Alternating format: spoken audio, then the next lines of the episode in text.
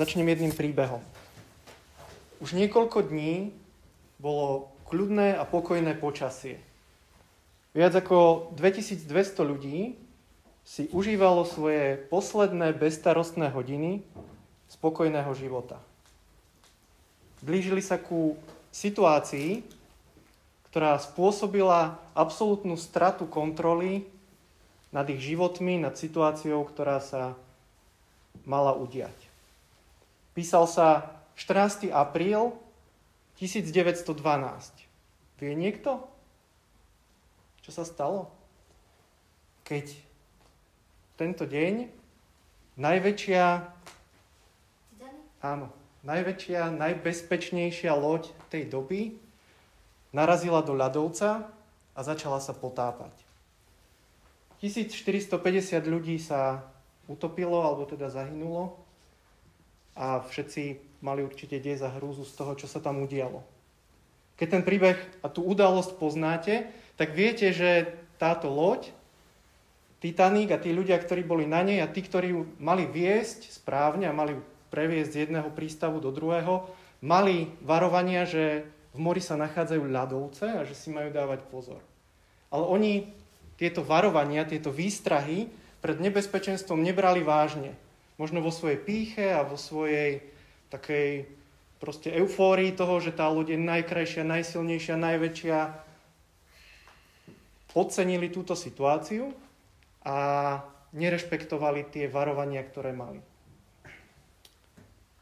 A tak to skončilo tragicky. Každého jedného z nás Božie slovo tiež varuje pred mnohými vecami. A je na nás, že či tie varovania posluchneme, alebo ich necháme len tak. Takže s Titanikom to skončilo tragicky. A dnes by sme sa chceli v Božom slove pozrieť na dve udalosti. Jedna je veľmi známa a súvisí s týmto obdobím, ktoré prežívame. A na jednu takú menej známu, ja som si ju predtým nikdy nevšimol v Božom slove, ale ktorá súvisí tiež s tým varovaním. Tak skôr ako pôjdeme do Biblie, tak by som sa ešte rád modlil. Pani Ježiši Kriste, tak ti veľmi ďakujeme, že môžeme otvárať Tvoje slovo. Ďakujeme, že Ty si Boh, ktorý sa o nás zaujíma, Ty si Boh, ktorý k nám prehovára, ktorý nás nenecháva len tak samých na sebe, ale že sa o nás zaujíma, že aj o naše životy. Tak prosíme, nech nás aj dnes Tvoje slovo varuje, napomína, potešuje, povzbudzuje všetkým tým, čo nám chceš povedať Ty sám. Amen. Takže Titanic dostal nejaké varovanie. My teraz sme v období, ktoré sa volá Advent a teda je to obdobie o očakávaní.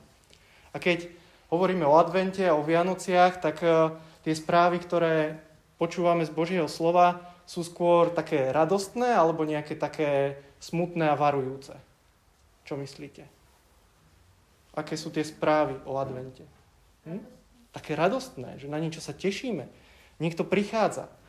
Tešíme sa, že si pripomíname opäť, že Pán Ježiš Kristus prišiel na tento svet a že sa narodil na Vianoce. No a poďme teda najprv ten slúbený jeden veľmi známy príbeh. Môžete si otvoriť Evangelium podľa Matúša, je to hneď začiatok Novej zmluvy, hneď prvá kapitola a budeme čítať od 18. do 23. verša. Takže Matúš 1, 18 až 23. Veľmi známy príbeh. Kto by nám chcel tak nahlas prečítať, aby všetci rozumeli?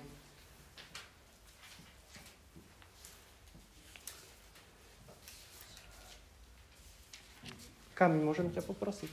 Takže Matúš 1, 18 až 23. S narodením Ježiša Krista to bolo takto. Jeho matka Mária bola zasnúbená s Jozefom. Skôr však, ako sa zišli, ukázalo sa, že poslala Ducha Svetého. Jej muž Jozef bol však spravodlivý a nechcel ju verejne vystaviť hambe.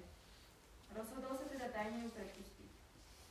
Keď o tom uvažoval, zjavil sa mu vo sne pánov aniel a povedal Jozef, syn Dávida, neboj sa prijať Máriu, svoju ženu. Veď to, čo sa v nej počalo, je z Ducha Svetého. Porodí syna a dáš mu meno Ježiš, lebo on zachráni svoj ľud z jeho hriechov. Toto všetko sa stalo, aby sa splnilo, čo pán povedal prostredníctvom proroka. Hľa, panna počne a porodí syna a dajú mu meno Emanuel, čo v preklade znamená Boh s nami. Ďakujem. Takže je to príbeh o čom? Úplne jednoduchá otázka. Narodenie Ježiša? O narodení pána Ježiša. A my to poznáme. Aj pán Ježiš sa narodil.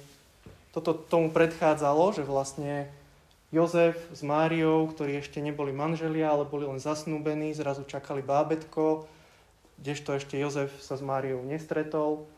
A Jozef uvažuje, že čo spraví. Že Máriu prepustí, že sa s ňou ako keby rozíde, pretože nechceli ju vystaviť hambe, že potom neskôr si ju zobere. Ale Jozefa zastavuje Boží aniel a hovorí mu, že nech to nerobí, že to, čo sa stalo Márii, je všetko pod Božím vedením. Že Pán Boh to má pod kontrolou a že tak sa to presne má stať. Že sa má narodiť niekto, kto sa mal narodiť. A my trošku začneme celý ten príbeh od konca, od toho 23. verša, kde máme napísané jedno proroctvo. Ten Matúš, ktorý písal to evanílium, tu cituje nejakú časť zo starého zákona, z tej časti Biblie, ktorá bola napísaná pred narodením pána Ježiša a spomína tu nejaké proroctvo. Aj hľa panna počne a porodí syna a dajú mu meno Emanuel. To v preklade znamená Boh s nami. A my vieme, že v Novej zmluve sa častokrát odvoláva niekto na starú zmluvu, na to, čo sa stalo pred narodením pána Ježiša. A teda aj v tomto mieste je to tak, že že ten Matúš, ktorý to píše a zapisuje všetky tie udalosti o narodení pána Ježiša, tak Boží duch, ktorý ho vedie, mu pripomína, že toto všetko, že panna počne, že sa narodí syn, že sa stáva preto, že to pán Boh predtým predpovedal. Tak poďme sa pozrieť, lebo ja keď som si toto čítal, tak uh, som chcel vedieť, že odkiaľ to je. Že odkiaľ je to proroctvo. Že o čom je to proroctvo, že Emanuel sa má narodiť a že Boh bude s nami, že skade je to. Takže konkrétne tento veršík je z Izaiáša zo 7. kapitoly. Tak uh, môžete aj, nemusíte si to prelistovať, pretože tam to nebudeme čítať. To, čo sa tam udialo, a to je ten možno taký nový, neznámy príbeh, je veľmi taký zaujímavý, hlavne ak máte radi také bojové filmy, tak uh, keby niekto chcel spraviť nejaký taký bojový film, tak tu je to také zamotané a zapletené, že, že to by možno ani hociaký autor nevymyslel. Izaiáš 7. kapitola. Takže ja vám ten príbeh len tak trošku prerozprávam, že čo sa tam stalo. Takže ideme sa pozrieť, že odkiaľ pochádza to proroctvo o tom, že sa narodí Immanuel a že to bude znamenať, že Pán Boh je s nami. Tak aby ste vedeli, vraciame sa o 735 rokov naspäť. Takže narodenie pána Ježiša a my sa vraciame v čase 735 rokov dozadu. Vraciame sa do izraelskej krajiny, ktorá vtedy bola rozdelená na dve časti. Na Izrael a Judsko. Takže boli rozdelení. Tá krajina bola roztrieštená. A aby to nestačilo, že boli roztrieštení a že tam bolo nejaké napätie, tak Asýria, to je krajina, ktorá je tam z tej oblasti Babylonu, začala na nich útočiť.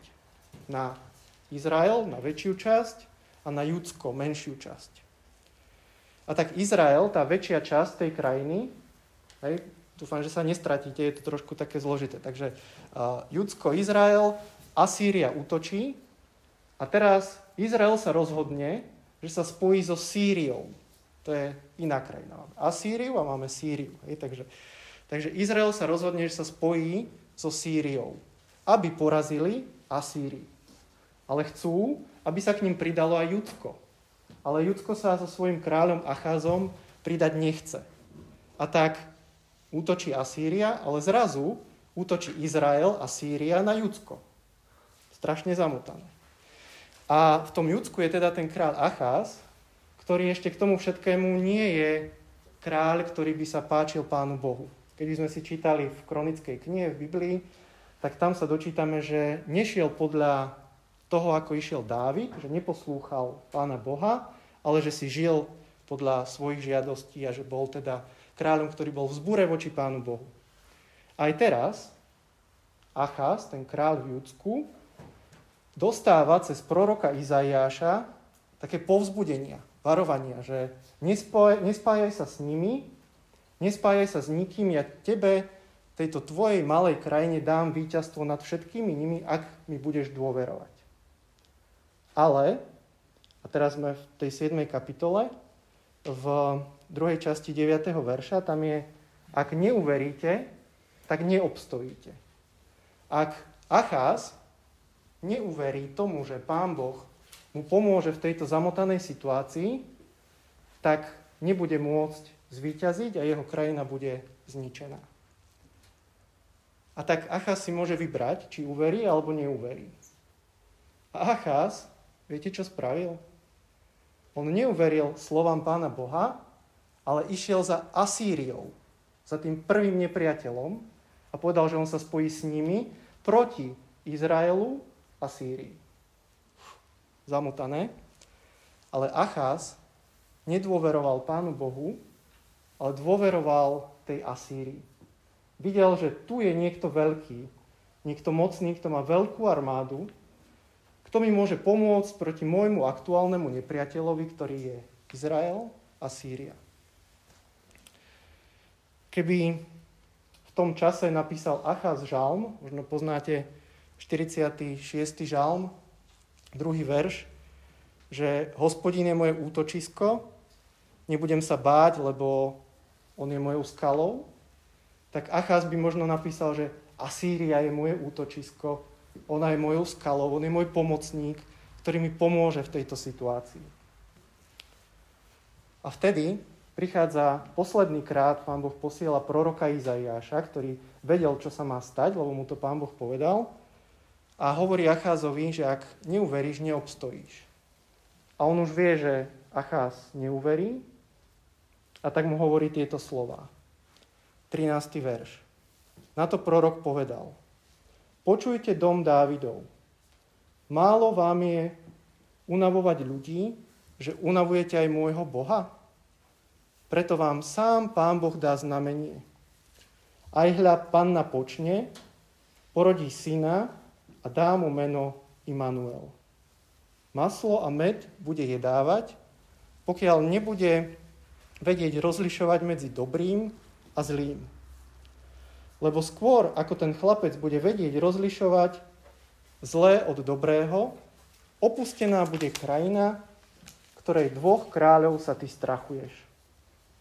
Hospodin privedie na teba tvoj ľud i na dom tvojho otca dni, aké neprišli od dňa, keď Efraim odpadol od Júdu. Privedie asýrskeho kráľa. Takže tento kráľ Achaz sa nespoliehal na pána Boha, spoliehal sa na Asýriu a na tú ich veliteľskú moc, našiel si nejakú takú iný spôsob, ako si myslel, že vyhrá tento boj. A pán Boh mu hovorí, že ani tí tvoji dvaja nepriatelia neobstoja. Oni budú zničení ale aj tvoja krajina a tvoj ľud bude zničený a bude utláčaný. Tí Asírčania naozaj prišli, ale nepomohli Acházovi, ale odviedli judský a izraelský ľud do zajatia, do babylonského zajatia.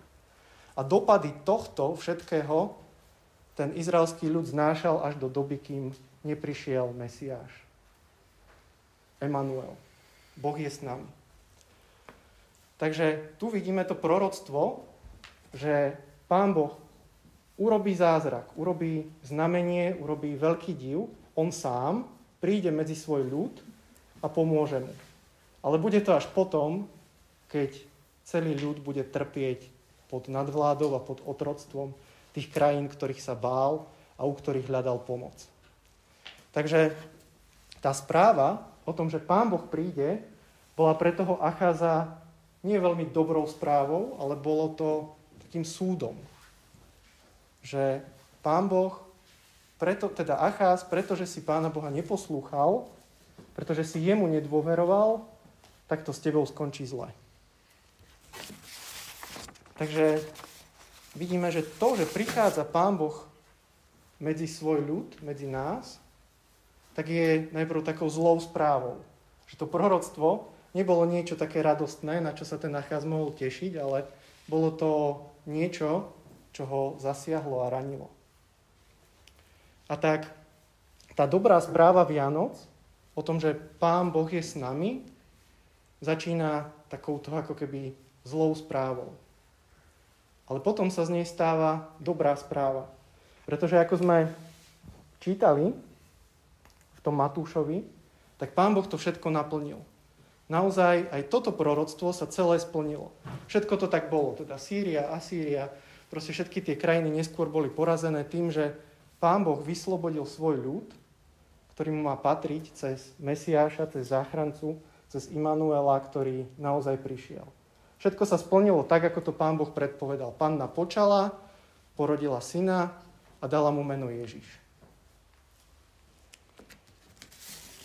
A tento Ježiš nebol len Immanuel, že Boh je s nami, ale tento Ježiš, to jeho meno znamená, že on je ten, ktorý vyslobodí svoj ľud zo svojich hriechov.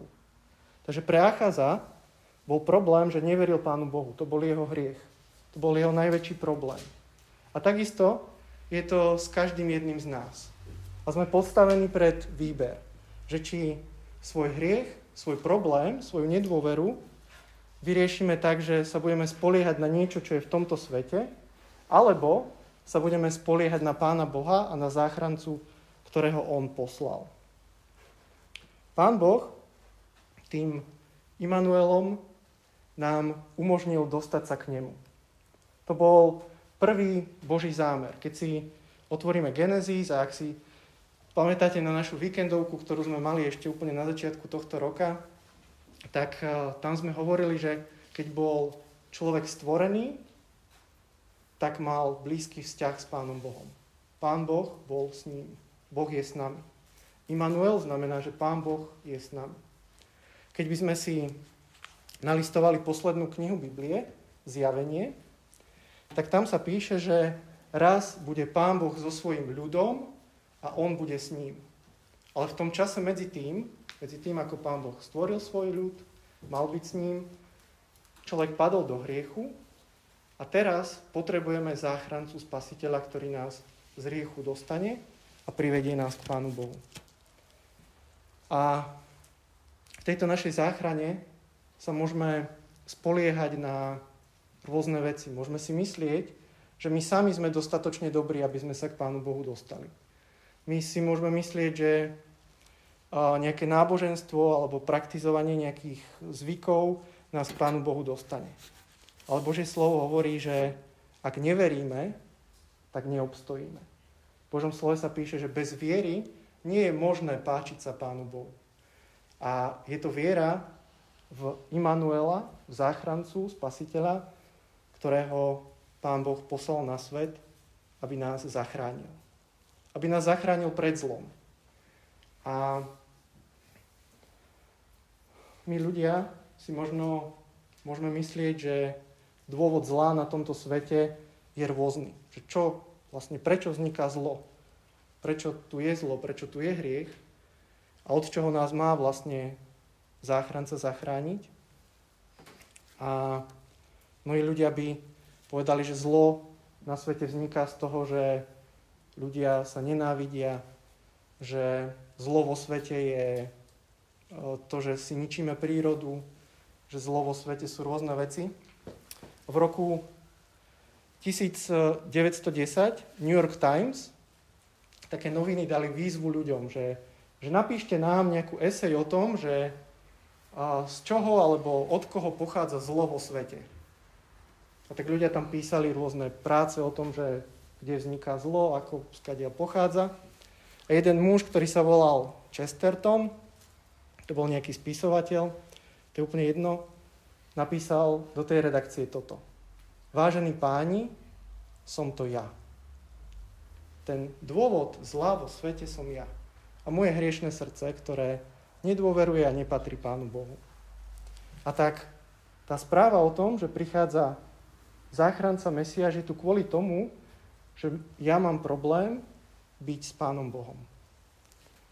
A Pán Ježiš ktorý prišiel ako ten záchranca, tak jeho prvé slova, ktoré máme zachytené v Matúšovom evaníliu, v prvej kapitole, sú že prvé slova, ktoré počúvame od pána Ježiša, ako ich povedal. Marek 1.14. Naplnil sa čas a priblížilo sa kráľovstvo Božie.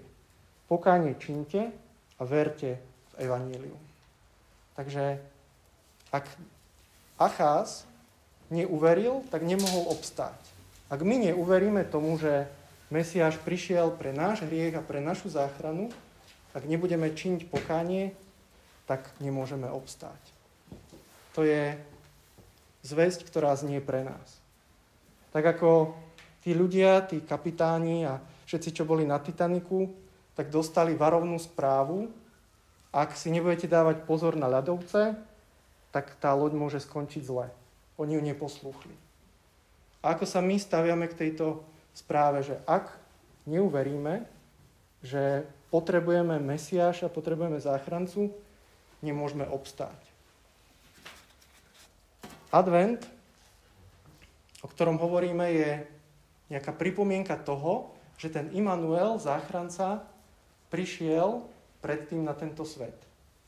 Ale my vieme, že očakávame aj druhý príchod Pána Ježiša.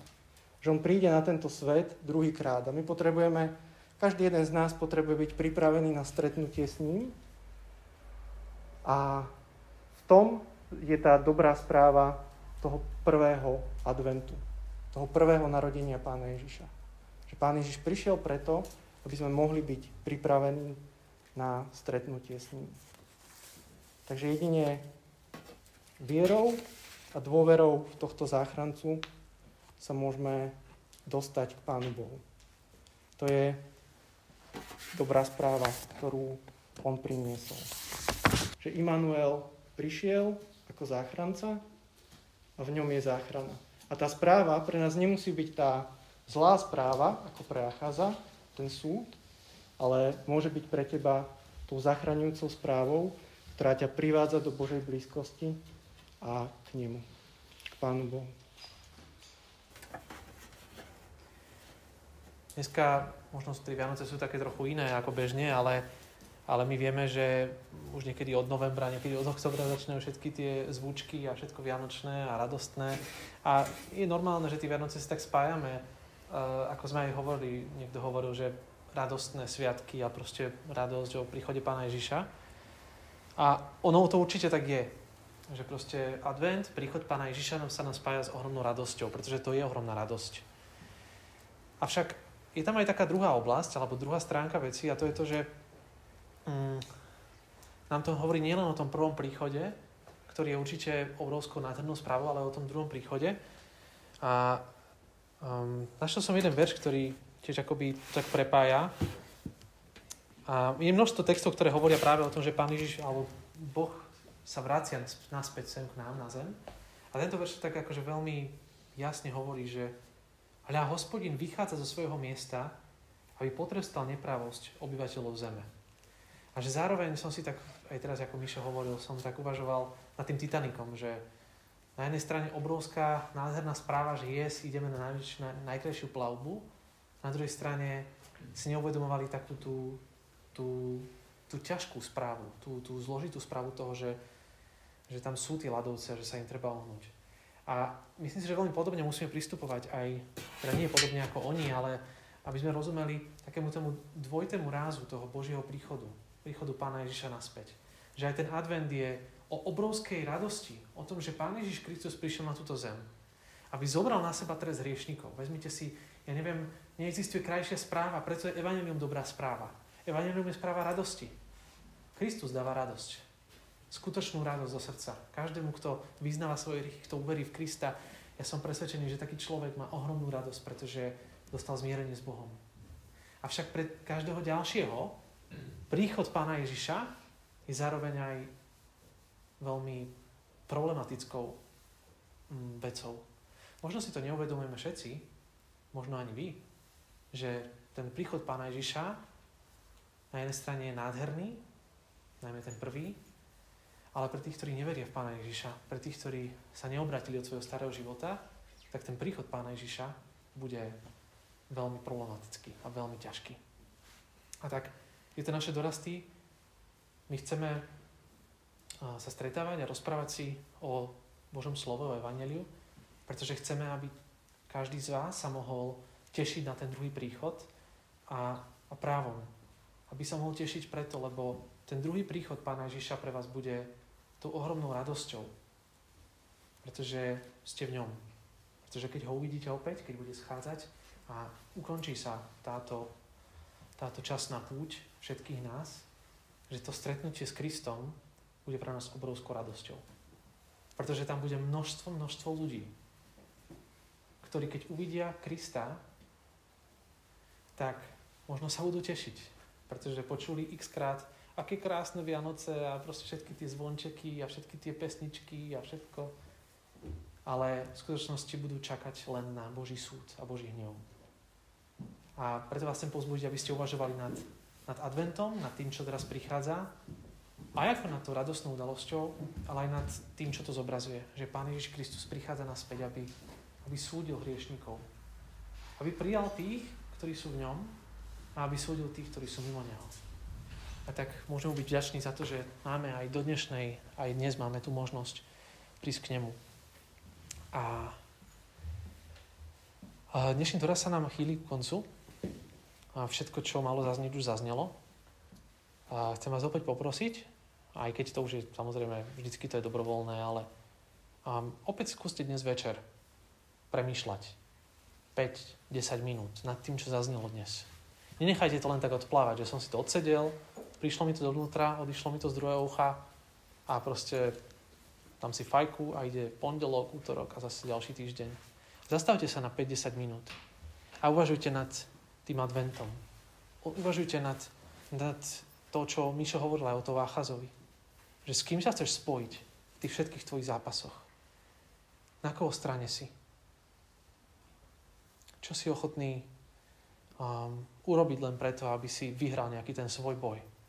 Pôjdeš podľa tej Božej cesty, alebo pôjdeš nejakou skratkou, ktorá je podľa teba v tom momente najsprávnejšia.